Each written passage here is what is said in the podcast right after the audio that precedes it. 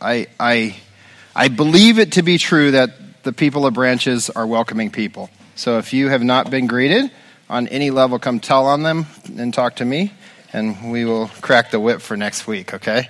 But I, I don't believe that, that, that anybody would tell me that. I think we're sometimes at a fault of maybe a little bit too friendly. It gets creepy sometimes.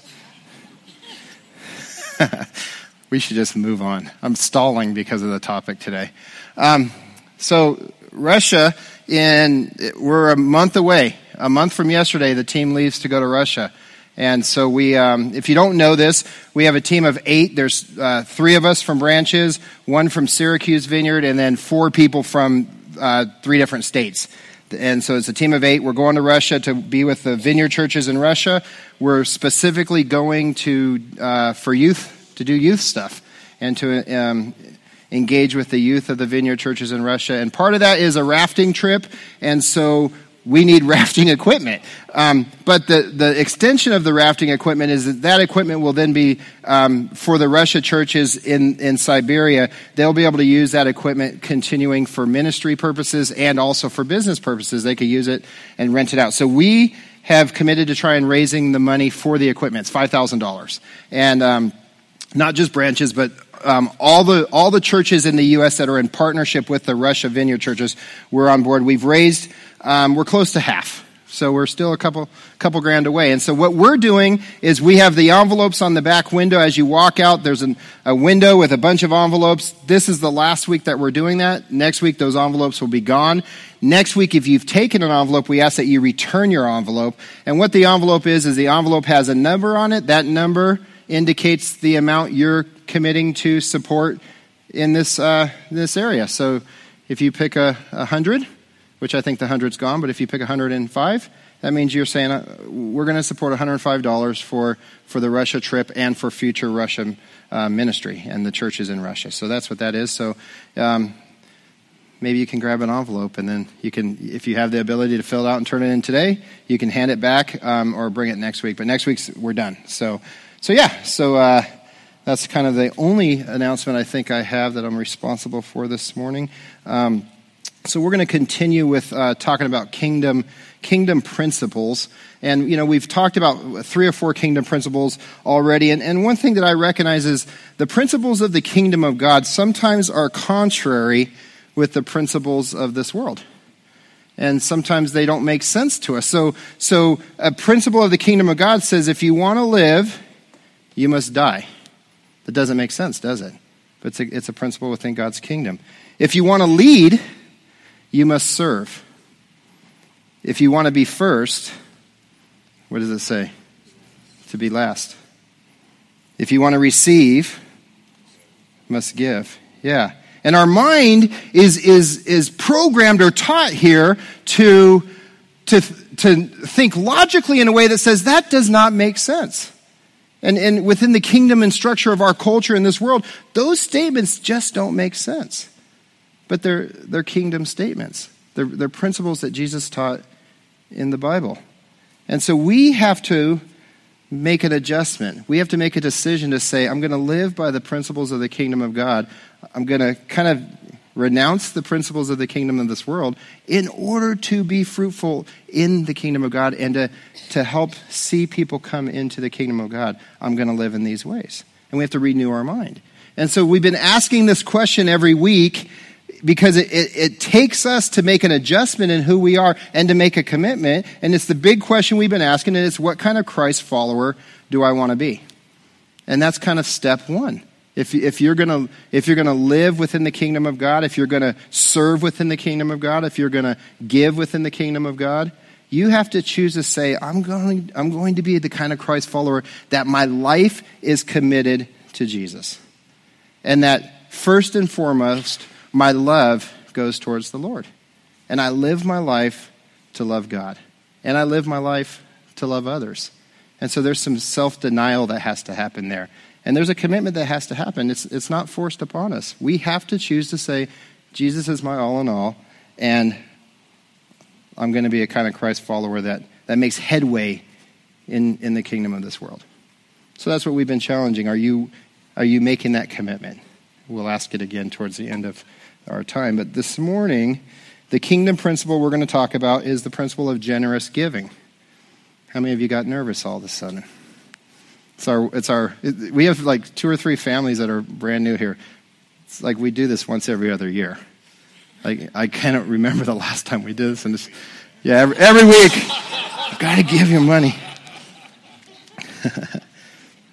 So we're going to talk about just what it means to live within the kingdom of God and to be a generous giver. What, what does that mean for us as, as followers of, of Jesus? And, and I know that most of you have heard messages on giving. You've heard how much should you be giving, why you should be giving, where you should be giving it to. Have you heard these messages? And sometimes the, the pastor is extremely clever at how he delivers that message. And it, it um, bottom line, I'm not that clever. So I'm not going there this morning, okay? I mean, I've heard messages that I'm like pick, pulling out my checkbook immediately because it's like, wow, okay. But I'm, I'm just not clever, and I don't believe that that's my place this morning.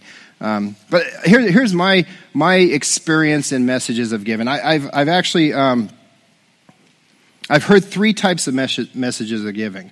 And the one that I land on is the message of being a generous giver. And, and so every week, you know, we, we just had our offering. It says tithes and offering. And on the bottom, it says God loves a cheerful giver. And we get that verse. We used to have the whole verse up there, but it's 2 Corinthians 9 7. It says this Each of you should give what you have decided in your heart to give. So there's a decision that gets made. Not to give re- reluctantly or under compulsion, for God loves a cheerful giver. And that's, that's kind of where I'm landing today with, with branches is what kind of givers do we need to be? We need to be generous givers. We need to be cheerful givers. But I just kind of want to talk about the three types of, of giving that I've, I've been taught. And these are my personal experiences. They're my opinions. I understand that in this room we have the freedom to have a lot of different opinions. And uh, so it's, it's where I sit. It may be right, it may be wrong. It's just how I land on stuff. But it, I think it, for me to give these three types of experiences, you'll be able to maybe land with me on being a generous giver. And I think they're up there. Are they up there? Go to the next slide, Zach. Um, I think we're having slide issues today. But the, the three types first is, is a tithing type of giving, to give, to give a tithe. I, I was in a church where it was a prosperity type of giving. We'll talk about that. And then, and then generous giving. And so the tithing is this, uh, because I know maybe this is new, new language for some people. Tithing means tenth.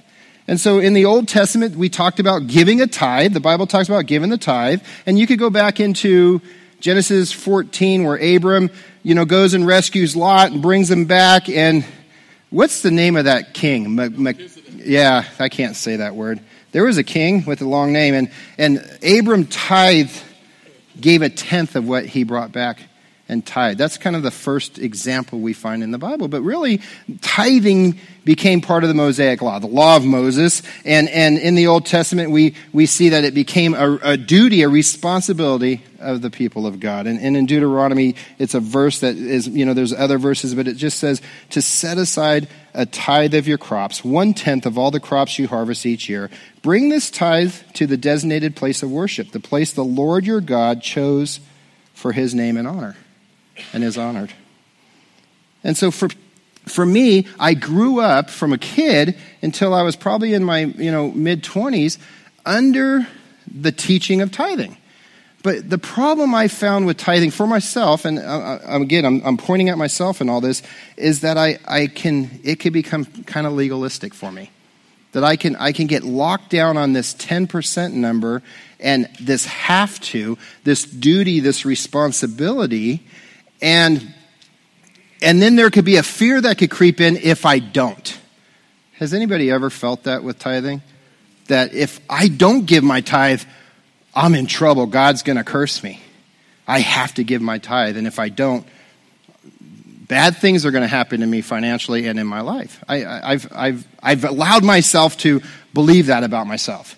And so that, that becomes harsh for me as a person that wants to give for God's kingdom to live under this pressure of, of maybe a legalistic responsibility to have to give a 10%. Here's the other thing I realize about giving a tithe is that it was the minimal requirement that the people of God were supposed to give. And so if I'm a tither, I'm covering the minimum. just doing the basics, just getting by. And the, again, that attitude of at least I, at least I got myself covered. And then how many of you ever heard the do you tithe off your gross or do you tithe off your net? You know what that question is? That question is, how little do I really have to give to be in good shape with God? That's the way I see it. You know, Pastor, tell me how, how can, can I get away with just, you know, what is it, the net, right? That's what you bring home? Okay. How little can I get away? Do I, can I just, and, uh, you know, I read something this week, it's like, does, uh, does the government get your money before God does? so, so that's, that's, that's where I've landed with tithing. And then the big point is this, is that I miss the true heart of why God is asking us to give. I miss it because I'm caught up in this, in this legalistic need to give to be covered, to give to protect myself against a curse that's not there. Um, and I miss the heart of what, why we as Christ followers are to be giving anyways. So that's the first, first level of giving that, that I'm at. Now, I'm going to back up and just say, if you're a tither here, we, we use the word tithing. We're not, we're not like cutting it out. We, if you're a tither, and you're committed to that and that's that's your conviction, you need to run with that. My hope is that you'll shift if you're if you're in the place I am with tithing where it's a responsibility, a duty, a legalism, shift to the point of saying I'm tithing because it's my heart for God and for his kingdom. So so so don't I'm not asking you to to denounce that. I'm asking you to if you have a legalistic idea on that that this morning maybe you'll see there'll be a shift with that, okay?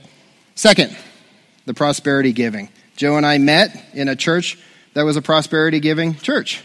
It wasn't, it wasn't as blatant and bold as what you see on TV, but there was times where it was. But the underlying message was give and God's going to give back to you. And it wasn't God's going to give back to you peace, God's going to give back to you blessing, God's going to give back to you whatever. It was God's going to give back to you money.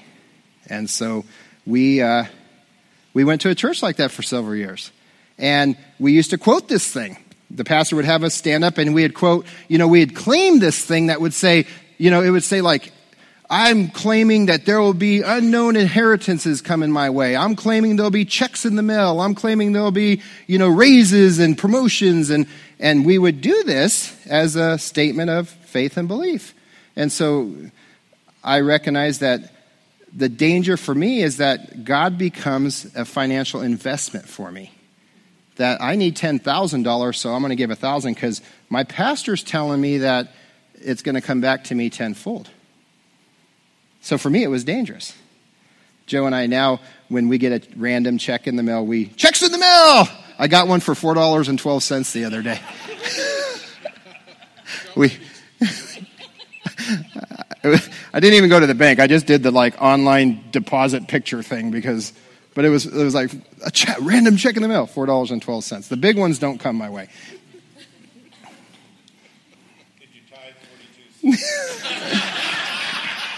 so, okay, let's just get legalistic about this, Jack, Pastor Jack. That was money that it was refunded to me for an overpayment. Do I have to tithe on that? no, it was my return. Let's get, I mean, but you understand the, the, the mess we get in when we get into this, right? I'm glad you guys are enjoying and having fun with me on this because I didn't know how tight we'd be in this situation today. I told my, you know, last week we announced like, hey, t- next week we're talking about money. My dad, my dad said to me, well, that was a bold statement to let people know you're talking about money next week.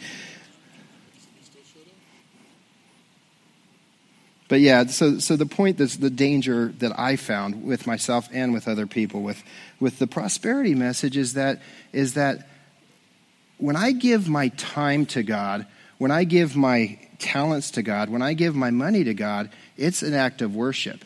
But when I'm expecting something back, I'm stripping myself of that, that freedom to worship God because He's God. The pastor at the church we went to, they always, he always quoted this verse in Malachi. It says, Bring all the tithes into the storehouse. Have you guys heard this verse? So there will be enough food in my temple. I love that. If you do this, says the Lord of heaven's armies, I will open the windows of heaven for you. I will pour out a blessing so great you won't have enough room to take it in. Try it. Put me to the test. And the last part of that, I will pour out the windows of heaven. Where's the emphasis in that? Give, give, give. Because you're going to get back tenfold. To me, it seemed like a little bit of a warped message. To me, it seemed like I'm getting, I'm giving to get, get. I'm giving to get. I'm giving to get, and it, it, it stripped me of God's heart for why we give for His kingdom. So, the third way is the generous giving, and this is the way I personally has have landed on that. God says in this verse that we read in 2 Corinthians that I have to determine in my heart what to give. I make the commitment between me and Him my wife, us, and, and God. And then we're faithful to doing that. I think that's, that's where God's asking his church to land today. Here, here's the truth in all types of giving that I'm just going to expose that like the secret code of pastors that we're taught not to never expose. We need your money. Churches need your money. God uses his people to finance his work. Every church in this city will not sustain if the people who come to that church do not faithfully give to their church. It's a fact. We don't have the ability to do other things that we can't sell stuff. We don't want to sell stuff. So the church, the, the local church needs the generous giving of the people that call that church their home to be faithful. Branches needs those of you that say branches is your home to be faithful in giving. But I don't want to stand here and encourage you to do that. I don't want to be clever and draw up some energy in you so that you go do that. I want to challenge you to take an inward look in your heart and where you sit with God with your money, between your spouse and you, or, or whatever your home situation is, you make a commitment and say, We're going to give back this amount, and then I trust that you'll be faithful to do it. And I feel like my job is to encourage you in that, to say, I think this is God's heart. I think this is what the Bible says about giving. Will you take a look at it with me and will you evaluate where you sit with that? And so the main message this morning is this that generous giving is a heart condition. I believe it. I believe it's a heart condition. I, I had a guy once tell me if you really want to know the true character of a person, get money involved in the situation with them. This guy showed me his true character. but, but here's what he meant. He meant that, you know, you and I could hang out and we could talk about serving and everything's cool. We could talk about, you know, worship and everything's cool. But the minute we mix money into the equation, your heart will come out. Your character will come out. I've seen it. I've seen it dis- on display in beautiful ways where people, I mean, are, we sit in this building because people who have finances, money, said, We want to see branches go. Here's the money to buy the building. I mean, these were people that their heart is connected to God and seeing his kingdom. And they, they, they entered into a place of, of furthering God's kingdom here in Warsaw with their finances. But I've also seen where people are willing to stab you in the back and take advantage of you, Christians, for the dollar. I've seen it. It's sad. It's terrible. Here's let me explain it. Who has a dollar in here? You don't have to pull it out. Just tell me. Do you have a dollar, Mike? Can I have that dollar? Sure. You, I can have the dollar. Who has hundred dollars in here? Nobody. Jack has a hundred bucks. Can I have it? You knew, you knew you were supposed to say sure. Jack's on a spiritual level greater than the rest of us, but let me explain what the rest of us would do if, if, if you were asked for a hundred bucks. In a split second, you quickly evaluate whether that person's worth it or not. You quickly say, I need that money. That money's mine. Would you be honest and say that that's what we do? That, that it's in a snap instant. You know, a dollar, yeah, I could throw a dollar around. That's, that's, but when we get up to some big money and say, hey, you know, we quickly, eva- our heart gets evaluated on, do I, is this person worth it? Is this situation worth it? that money is mine. I earned that money. This person didn't earn that money. Do you, do you get that? And um, there's the exposure of our heart. Okay?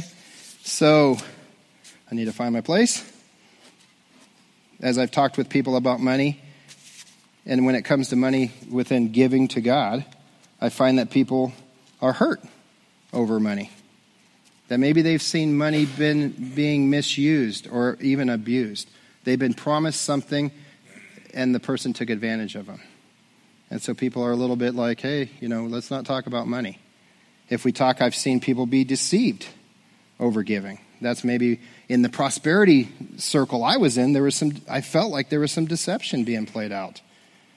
Or maybe I'm just confused or I don't understand where, why God, why, why we do this money thing. Why do we pass that weird bucket? Maybe some people, you, your, your heart's hardened over giving. And you just said, I'm done with it. I'm not giving. Or you fall back into, I'm going to give the bare minimum, and that's it, because I'm, I'm just, I'm done with it. But if I'm going to be a kingdom principle follower of a generous giving, giver, here's what it involves me to understand it involves me to understand that I play a part in the kingdom of God. I have to understand that the 70 plus, hopefully plus years that I live on this earth are just such a tiny fraction of eternity. And I need to look past my life on this earth into eternity and live eternal minded. And I need to know that, that when I give money to a church, hopefully I trust my church, that when I give money into God's kingdom, that it's going to bring more people into his kingdom. It's going to support his ministries. I, I need to make this understanding in my mind. I need to understand that I play a major part in that. I need to understand that God is first the provider of everything I have, anyways. The, the abilities and the talents I have to earn the money, guess where that came from also?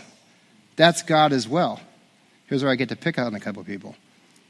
If you're a contractor, Rick, God's given you the ability to swing that hammer and to make those measurements on those crazy compound miter cuts that you do. If you're an accountant, Jeff, I warned Jeff about this. God's given you the ability to be a nerd, man. Long live nerds. We need bean counters in this world, Jeff. It's okay that you're a nerd, all right?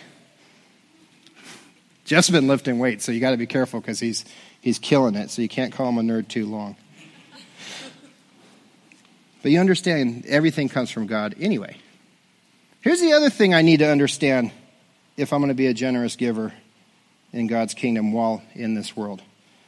I need to understand that there's a tension being played out between the kingdom of God and the kingdom of this world.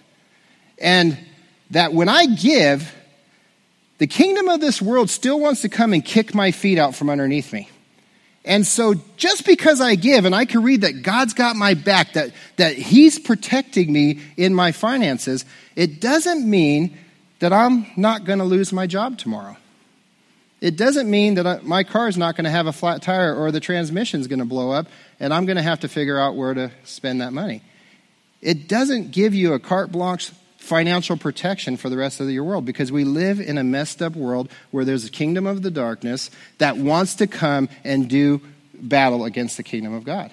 And so I have to understand that it's not an equation of I give and everything's perfect because if we're honest with ourselves, a lot of times it's not perfect. But here's the greatest blessing I think when I my heart and my finances are tied with God is that regardless of what takes place there's peace in my life in relation to my finances. So I wanted to have Dave come just share a testimony because he shared this with me. We had this like financial forum this past week and he shared this and I thought it just it's a good point of how God brings peace in these situations.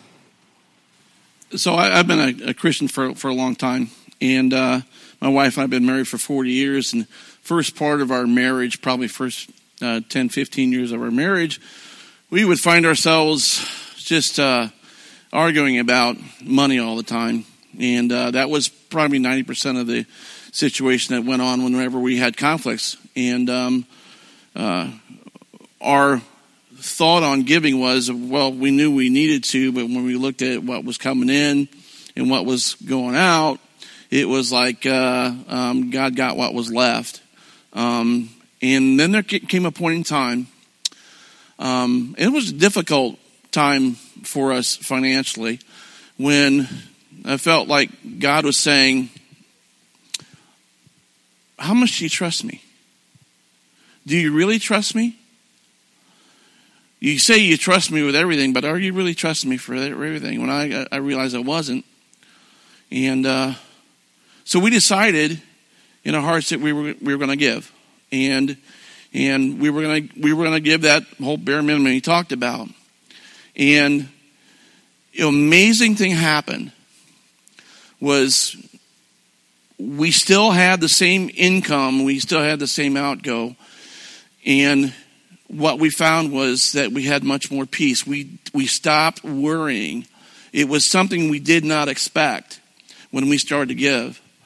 And since then, we've been doing that. And do we still have struggles? Do we still have things going on? And like he talked about, I'd, I'd gone through job changes. And, but every time I'd done that, God always provided for what we needed. And the biggest thing we got was we were not anxious about it. We were not upset that when we looked at where it's going to come from, because we knew God would take care of us. And that's what that's what we have found is is that there's a great amount of peace in doing what God asks us to do. He was asking us, be Lord of everything. Am I going to let him be the Lord of everything? And when we did that, amazing things happened. So it's, it's just a matter of the, the peace that we got out of it. He has done some great things. It, it, I could spend I could spend hours telling you of of the ways that He's provided. You're not gonna right now, but I'm not going to. Thanks, Tom. Um, but anyway, anyway, that's that's what He has done for us and and uh, and countless others. Thanks, Dave. A generous giver lives in a place where they love God with all their heart, soul, mind, and strength. And when my focus is on God and His kingdom, I am free to let my finances be used for His work. But when my focus is on myself and my kingdom, I become a slave to my money. I got five, five attributes of a generous giver. We're going to go through those quick. Generous giver is a steward. The generous giver understands that God is entrusting them with all that they have and that He has given it to them. The generous giver gives sacrificially. I can give when it might hurt, knowing that God's got my back. The generous giver is kingdom minded. I give with the intention to see God's kingdom come to lost people. Like last week, a generous giver is a servant. I have chosen to serve God and not my money. I find that an interesting statement. Jesus said in Matthew 6, He says, No one can serve two masters. You'll love one and hate the other, or hate one and love the other, and you will be devoted to one and despise the other. And then He names the two masters. You cannot serve both God and money. So we have to choose which one are we serving. And that's where a generous giver trusts God. I trust God and who He is greater than I trust myself and my abilities to control and provide. I think more than any single topic that Jesus talked about, he talked about money. I think half of his half of his um, parables were about money. We've probably all heard of the story of this rich young man. Do you guys know the story? He comes to Jesus. He says, What do I need to do to have eternal life? And Jesus says, Well, and he, he starts listing some of the commandments. You, got, you, know what, you know what the commandments are. You know, honor your father and mother, don't commit adultery, don't, don't lie, don't cheat, don't whatever. And the guy said, Well, I've done it all. And Jesus said, oh, Okay, great. There's one last thing. This guy was very wealthy. And Jesus said, Go sell everything you have, give it to the poor. And in, in Luke, it's in, it's in a couple different gospels, but in Luke, it says, The man heard this, he became very sad because he was very rich. Here's the, here's the, the thing we need to not be conf, confused about Jesus was not challenging this man because he's very rich. Jesus was challenging him because his heart was for his money and not for God's kingdom. The amount of money in your bank account means nothing. It doesn't mean anything. It's, it's the heart of What, who are you serving? Who are you enslaved to? I think we fall into the same problem as this rich young man, regardless of our financial situation. We live in a world where we spend most of our week earning money. We spend the rest of our week spending the money, controlling the money. We live in a world where if I start talking to Tom about finances, we both get a little bit nervous because we don't want to tell each other how much is in our bank account.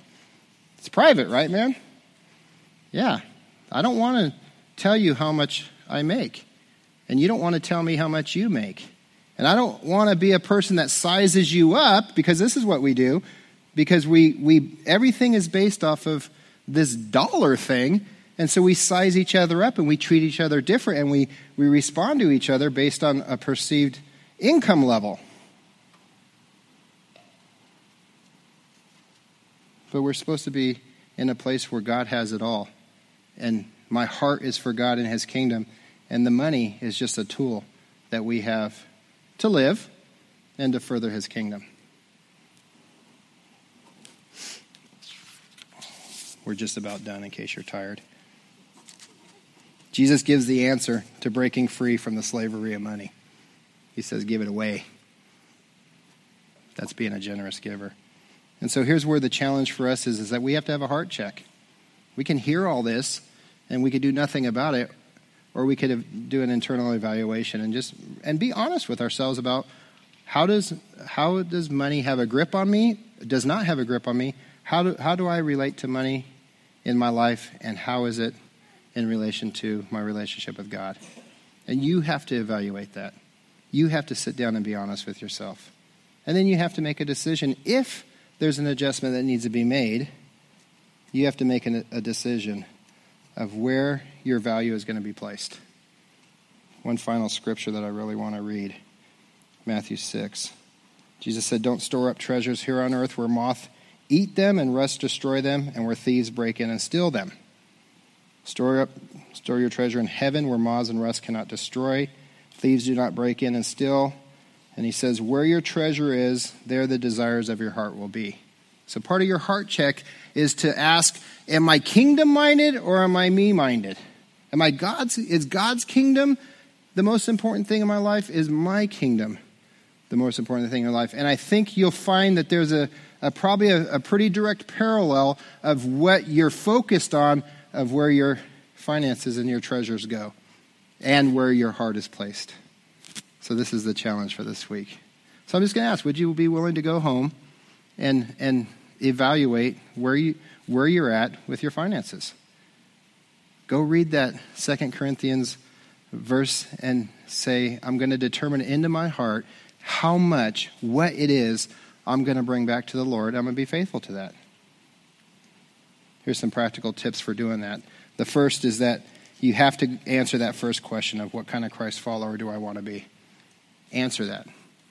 If you're just like, ah, he's my AAA Jesus, he's in my back pocket, and when time gets rough, I'll pull him out and call on him, then there's not a whole lot you need to do this week.